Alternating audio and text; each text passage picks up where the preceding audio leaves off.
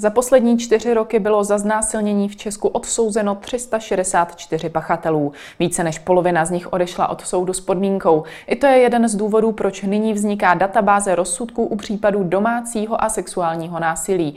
Tvůrci věří, že pomůže ke sjednocení verdiktu a usnadní proces odškodňování obětí. Začíná Epicentrum s Markétou Wolfovou. Vítejte.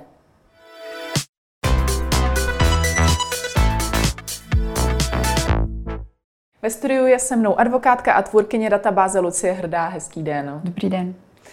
Vy jste se na pomoc obětem sexuálního a domácího násilí zaměřovala už eh, delší dobu. Co konkrétně vás nyní přivedlo k myšlence vytvořit podobnou databázi? Eh, mě na to přivedl můj kolega Adam Bartoň, který už se takovou databázi si kdysi pokusil udělat, ale bylo to pro jednoho člověka je to náročné a uh, máme takový impuls, že prostě jsme se rozhodli, že to teď zkusíme udělat uh, spolu. Takže jsme vyzvali um, advokáty, ale zároveň třeba oběti trestné činnosti, prostě lidi, kteří drží v ruce nějaký konkrétní rozsudek aby ho anonymizovali a aby nám ho poslali, abychom tu databázi mohli vytvořit, protože se domníváme, že je opravdu potřebná. Hmm. Byl zatím nějaký konkrétní případ, který vás na to uh, přivedl, nebo jich zkrátka bylo tolik, že jste si řekli, že je to tady potřeba? To je, bych řekla, jako dlouhodobá záležitost, protože my se setkáváme s tím, že když uplatňujeme za klienty nebo klientky u soudu eh, náhradu nemajetkové újmy, to je takové to očkodné za, za trestný čin, takže nám soudci říkají, což nás prostě dost překvapilo, že oni nevědí, jak to rozhodnout, protože se s tím ještě nesetkali, že vůbec neví, jak se tohle soudí. A vlastně je to problém, protože by mělo být řečeno, nebo měli bychom všichni vědět, když se něco stane, co tak asi my můžeme za to dostat a kolik by měl tak dostat pachatel. My jsme zjistili, že ta ta rozhodovací praxe je hrozně roztřištěná, že vlastně každý soudce, i u jedno, jednoho soudu jsou třeba dva soudce, který každý rozhoduje úplně hmm. jinak, eh, natož v jednom okrese, nedej bože v celé republice. Takže jsme zjistili, že vlastně my si potřebujeme dát dohromady rozsudky, abychom viděli, jakým způsobem se trestá a za co a abychom si udělali nějakou analýzu i toho uh, vlastně nízkého očkodňování, protože z mého pohledu, a už o tom píšu a hovořím dlouhodobě, uh, je očkodňování za sexuální delikty a domácí násilí v České republice opravdu absurdně směšné. Hmm, a myslíte, že to jde právě ruku v ruce, uh, že jsou tady ty nejednotné tresty a potom tedy přichází to nízké očkodné, protože nikdo pořádně neví, jak to očkodné nastavit? Já bych řekla, že i nízké tresty a zároveň uh, to nízké očkodné je projevem bagatelizace hmm. uh, toho, jakým způsobem se veřejnost, a tedy nejenom laická, ale i odborná, staví, a neříkám, že celá, ale prostě část, uh, se staví k trestné činnosti, která se týká sexuálních deliktů, to znamená pohlavně zneužívání, znásilnění, sexuální nátlak, obchodování s lidmi a podobně. A, a e, za k, trest, k trestům, pod které, kterými jde spáchat domácí násilí. A vlastně projevuje se tady to, že tuto trestnou činnost nepovažují v mnoha případech soudy za natolik závažnou a hmm. zejména ty následky takové trestné činnosti nepovažují za natolik závažné, aby ukládali nepodmíněné tresty a aby za to tu oběť očkodňovali takovým způsobem, aby to z mého pohledu nebylo až směšné. Hmm. Je to tedy tak, eh, že ten problém nejednotnosti trestu a celkově té bagatelizace celého problému provází především tyto případy domácího násilí, sexuálních deliktů více než v jiných oblastech? Já bych řekla, že tam je velký nepoměr v tom, jakým způsobem jsou české soudy zvyklé trestat eh, třeba hospodářskou kriminalitu, že mm, se domnívám, že to je takový relikt z minulosti, kdy prostě nejhorší ze všeho bylo rozkrádání socialistického hmm. vlastnictví nebo majetku a vlastně dnes se za daňové trestné činy uh, ukládají vysoké tresty, ale v porovnání třeba s tím, jaké, jaký trest dostane pachatel za znásilnění, tak je to stejné, jako když někdo ukradne třeba tři auta. Mně to prostě nepřipadá tohleto porovnatelné, čili já jako nevolám potom, aby se tady zvedaly radikálně trestní sazby pro znásilnění nebo pro pohlavní zneužívání, ale říkám, že by ty tresty měly být adekvátní tomu, co to hmm. způsobuje oběti a závažnosti uh, takového trestného činu, protože uh, znásilnění, domácí násilí a pohlavní zneužívání jsou pro oběti natolik uh, problematické, nebo pro tu oběť žít s tím, že se něco takového stalo, je potom velmi problematické. Trpí posttraumatickou stresovou poruchou třeba, nebo poruchou přizpůsobení. Uh, oni nespí třeba roky, nemůžou spát, mají poruchy příjmu potravy, velmi těžko se jim vychovávají vlastní děti, protože uh, se bojí třeba, že se jim stane něco podobného, uh, nebo naopak, když vidí, jak ty děti rostou do stejného věku, tak se jim třeba vrací ty jejich vlastní zážitky, mají flashbacky a uh, ono to není tak, jak si lidi myslí, že když je třeba žena znásilněná, tak uh, jí dejí třeba dva, tři měsíce, půl roku a pak už si myslí, že už jako by to mělo být vlastně všechno v pořádku. Ale když se bavíte s oběťmi nebo převživšími takovýchhle trestných činů, tak vůbec není výjimkou, že vám řeknou, že třeba ještě po 10-15 letech i po víc na to třeba xkrát za den myslí, nebo že mají pořád noční můry, eh, nebo že se s nimi třeba táhne eh, porucha příjmu potravy, která jim potom vznikla. Hmm. Takže tyhle ty trestné činy mají opravdu velmi vysoký impact, dopad na život uh, jejich obětí a není možné uh, vlastně si říkat, že když ten pachatel uh, oběť třeba nepořezal, nebo že jí u toho, já nevím co, nezlomil pánev, takže vlastně o nic nešlo, hmm. protože tak se na to bohužel některé soudy opravdu dívají a musíme přistoupit na to, že psychické následky v životě oběti jsou mnohem pro ní horší než ty fyzické, protože ty fyzické se můžou uzdravit a ty psychické se hojí velmi těžko. A potom k tomu opravdu musíme přistupovat, takže se jedná o závažné trestné činy. Nikoli proti lidské důstojnosti, tak jak je nazývá systematika trestního zákonníku, ale to jsou trestné činy proti životu a zdraví. Prostě ohrožují ty oběti na životě a na zdraví ještě roky poté, co se jim něco takového stalo. Hmm, ono to asi hodně souvisí celkově s tím pohledem společnosti na tuto problematiku. Eh, vy tu společenskou diskuzi eh, okolo tohoto tématu vnímáte jak? Je v Česku vůbec uh, velkým tématem nebo ne?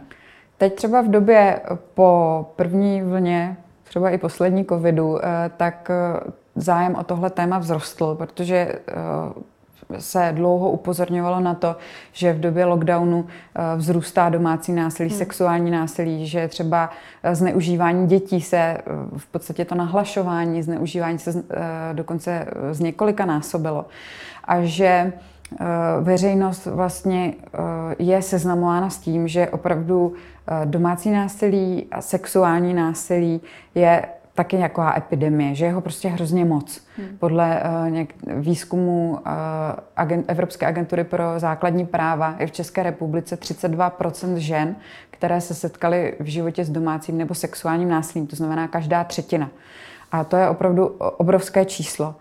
A uh, vlastně teď se to nějak mediálně podařilo dostat díky, díky uh, covidové situaci do popředí a uh, hodně se o tom začalo mluvit a já doufám, že to neutichne tahle vlna, protože my opravdu potřebujeme debatu o tom, jakým způsobem pomáhat lépe obětem, Eh, co by to znamenalo, eh, a tím myslím opravdu bez nějakých ideologických debat, ale co by to pro nás znamenalo ratifikace Istanbulské umluvy, která mimo jiné třeba eh, nařizuje soudům, pardon, státům, aby zřídili 24-hodinovou linku pomoci, kterou u nás provozuje soukromý subjekt, nezřizuje a neplatí stát, nebo například nabádá státy k tomu, aby zvýšili Eh, finanční toky, které vedou do následné pomoci obětem. To znamená, tady třeba v České republice, ke mně, když se dostane znásilněné dítě eh, nebo oběť eh, znásilnění nebo oběť těžkého domácího násilí, tak je neuvěřitelný problém jim sehnat velmi dobrého psychologa, psychiatra a hlavně rychle.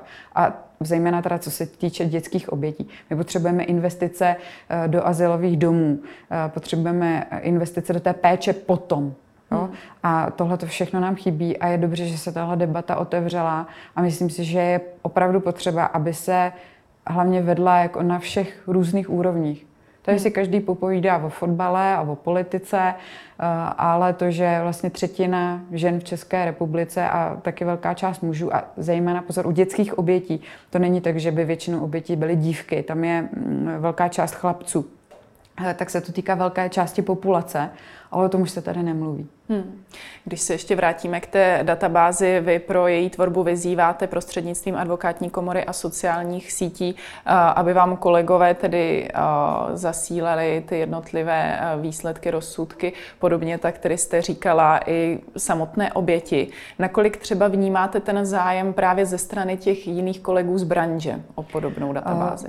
Ty, co jsem třeba sama oslovila, protože ještě tu výzvu nečetli, tak říkají, že to je dobrý nápad a ty rozsudky mi poslali. Prosím, anonymizované jsou to rozsudky, hmm. takže uh, vlastně my se dozvídáme jenom to, co nám třeba sdělí soud, když si požádáme podle 106, uh, eh, když si požádáme, aby nám soud zaslal určité rozsudky, tak je takhle posílají anonymizovaně úplně stejně, takže my vlastně dostáváme do rukou úplně stejně anonymizované rozsudky ale ta výzva se ještě asi zatím nerozšířila dost, takže se snažíme ji rozšiřovat, jak můžeme. Proto jsem ráda, že jsem dneska tady. Eh, a byla bych opravdu ráda, kdyby se nám podařilo do té databáze dostat spoustu rozsudků, ke, kterých my se jinak, ke kterým my se jinak nemáme šanci dostat. Protože eh, my máme přístup jako advokáti a veřejnost vůbec, hmm. máme přístup eh, k rozhodnutím ústavního soudu, nejvyššího soudu, nejvyššího správního soudu a občas nějakých jako Eh, důležitých rozsudků, třeba soudu vrchních. Ale takový ten denní běžný chleba, okresní soudy eh, a jejich odvolací řízení, k těmu už se opravdu nemáme šance dostat, protože v České republice chybí databáze rozhodnutí soudu všech stupňů, hmm. která je běžná eh, v v zahraničí. A v České republice tudíž nemá eh, jak veřejná, tak ale i odborná veřejnost, to znamená jiní soudci, jiní advokáti, eh, státní zástupci, to znamená lidi, kteří s tím každý den pracují, tak nemají vstupní data k tomu, aby mohli vlastně eh, vědět, jakým způsobem se u nás rozhoduje a jakým způsobem by se rozhodovat mělo nebo mohlo. Hmm. Takže tahle ta databáze chybí, to si myslím, že je, jako v tom vidím velké pochybení ze strany vlád a, a předchozí vlád, že prostě na tomhle nikdo nepracuje, přestože už to bylo několikrát přislíbeno a ta, eh, ta databáze nám opravdu velmi chybí. Hmm. Takže se dá říct, že se chcete zaměřit především na ty menší případy, když se to hodně zjednoduší, které se právě nedostaly třeba k tomu ústavnímu soudu a podobně. Je to tak, protože uh, velká část obětí Eh, této trestné činnosti poškozených vůbec nemají advokáty. Hmm. A to buď proto, že na ně nemají, nebo eh, nevědí, že na ně mají nárok, nebo třeba nepochopí poučení policejního orgánu eh, o tom, že si ho mohou nechat ustanovit zadarmo pro něj na náklady státu, protože ho ne každý rozumí prostě všemu tak, jak je poučen, třeba je poučen ve stresu, je mu předloženo 10 papírů, vůbec tomu jako nerozumí, není schopný si to přečíst. Eh, takže spousta, těch, eh, spousta těchto poškozených nemá advokáty, eh, kteří by třeba je vůbec připojili s nárokem k trestnímu stíhání na tu, na tu škodu a na náhradu nemajetkové újmy. A nebo se za ně jako byli víc, že by třeba podávali odvolání a podobně. Takže vlastně spousta těch lidí jakoby propadne nějakým sítem spravedlnosti, si to tak můžu říct obrazně. A my se potřebujeme dozvědět o těchto problémech. Třeba velká část se týká eh, osob bezdomova. A to, že někdo eh, osoba bezdomová nebo eh, třeba osoba poskytující sexuální služby, tak to neznamená, že nemůže být obětí znásilnění nebo nějakého partnerského týrání. Ale takové osoby jsou potom vyloučeny na okraji osobnosti, teda hm, společnosti a bohužel někdy ty soudy k ním také tak přistupují a vlastně ty jejich nároky hmm. na náhradu škody a nároky na nemajetkovou újmu jsou v podstatě bagatelizovány. Hmm. Máte třeba uh, přibližnou představu, uh, o kolik případů, uh, na jejichž rozsudky čekáte, se může zhruba jednat? To nevím, protože my bychom chtěli aspoň uh, rozsudky za posledních pět let s tím, že pokud by měl někdo problém s tím nám poskytnout ten rozsudek, nebo ho třeba nemá, tak by nám stačilo, kdyby nám poslal spisovou značku a o který soud se to jedná a my potom si na základě právě 106 vyžádáme od soudu anonymizovaný tento rozsudek a potřebujeme se k něm dostat. Nicméně uh, domácí násilí a sexuální násilí mají obrovskou latenci. Uh, to znamená, že minimum těchto trestných činů je nahlašováno 3 až 5 a pokud statistiky hovoří o tom, že v České republice eh, je ročně znásilněno kolem 12 tisíc žen, tak jenom několik stovek se dostává k soudu. A eh, potom ještě polovina z toho tedy odchází s podmínkou těch hmm. odsouzených. Jak tedy čekáte, eh, že vám bude trvat dlouho, než podobná databáze vznikne při těchto problémech, komplikacích? My bychom velmi rádi do toho zapojili studenty, už se nám jich přihlásilo celkem dost, jsem tímto jim děkuju, eh, že se na tom chtějí podílet eh, a budeme zpracovávat ta rozhodnutí podle konkrétních nějaké statistické metodiky, kterou si chceme vypracovat, abychom z toho měli výstupy, které odborná veřejnost i vlastně laická veřejnost potřebuje nebo by zajímaly. A doufáme, že zároveň budeme teda i oslovovat konkrétní soudy s žádostmi, tak jak už si to většina advokátů dělá, že prostě když se dostane, slyší o nějakém zajímavém rozsudku, tak si ho vyžádá hmm. anonymizovaný, takže tady v tom budeme pokračovat. A neumím teď říct e, časov, časový harmonogram, protože napřed je potřeba se důsledně zabývat tou metodikou, aby nám z toho vycházely relevantní výstupy ale hodláme na tom, vlastně teď už ta databáze vzniká tak, jak nám lidi posílají rozhodnutí a začneme ji zpracovávat v září. Hmm, co potom? Potom bychom chtěli zveřejňovat postupně eh, výsledky, tak jak, jsme zveřejně, eh, tak jak eh, vlastně jsme ten zájem proklamovali, protože nám jde opravdu o to zjistit, jakým způsobem se vyvíjí to rozhodování. Ona existuje třeba aplikace, díky který můžeme zjistit, jakým způsobem soudy rozhodují. Tam je vždycky trestný čin, kolik za to ten pachatel dostal. Ale když my máme text těch rozhodnutí, tak můžeme uh, vědět, jestli tam třeba bylo rozhodnuto za nějakých důležitých polehčujících nebo přitěžujících okolností. Můžeme z toho zjistit, uh, kolik dostala oběť nebo jí bylo přiznáno na náhradě škody a nemajetkové újmy. Můžeme zjistit, jestli ten pachatel to dostal jenom za tady ten jeden trestný čin, nebo jestli to byl třeba recidivista a bylo mu tím rozhodnutím zrušeny třeba tři jiné rozsudky a dostal to prostě dohromady, ten trestný čin za tři jiné věci, nebo čtyři. Takže uh, to je, eh, vlastně tím se tohle to liší a je prostě potřeba podrobný rozbor, eh, abychom si potvrdili eh, to, s čím se setkáváme v praxi a to je hmm. tedy vlastně jakoby ta bagatelizace nízkými tresty a zejména teda nízkými náhradami nemajetkové újmy. Nějaký takový konkrétní typický příklad, kdy opravdu uh, oběť uh, dostala velice nízké očkodné, pachatel byl prakticky neodsouzen nebo něco podobného? Tak takových případů máme bohužel opravdu velmi mnoho. Ehm, můžu hovořit teď eh, o kauze, kdy bylo znásilněno opakovaně 12-leté dítě. To je kauza moje stará necelé tři měsíce. A ten pachatel eh, je povinen tomu dítěti až na základě rozhodnutí odvolacího soudu zaplatit 75 tisíc korun. Eh, soud prvního stupně řekl, že tomu dítěti neza, nenáleží ani koruna. Mm-hmm. Tak to mně přijde jako úplně absurdní. Mm. Protože uh, opakované znásilnění malého dítěte, na něm prostě v každém případě se to na něm nějakým způsobem do budoucnosti podepíše. My můžeme být samozřejmě rádi, že se teď nepokouší o sebevraždu, ale to neznamená, že se mu to nestane v budoucnu. Čím to bylo u toho soudu odůvodněno? Eh, na mě jsou některá ta odůvodnění až jako absurdní a nepochopitelná. Soud prvního stupně prostě konstatoval, že to dítě nenese z toho žádné následky a tudíž není potřeba, aby za to dostávalo nějaké peníze. Hmm. Z toho, jak to celkově popisujete, vypadá to tak, že oblast sexuálních deliktů a domácího násilí je i taková dost nevděčná, co se týče tý, té vaší profese. Vy konkrétně jste si tuto oblast vybrala proč? No, já jsem obhájkyně. Vždycky jsem chtěla dělat trestní právo a uh, zjistila jsem, že uh, obhájců je spoustu a každý má samozřejmě nárok na obhájce a uh, zvlášť těžkých trestných činů, prostě buď si ho sám zvolí, nebo mu je ustane. Prostě nikdo se neocitne bez právní pomoci. Zatímco u obětí to tak není.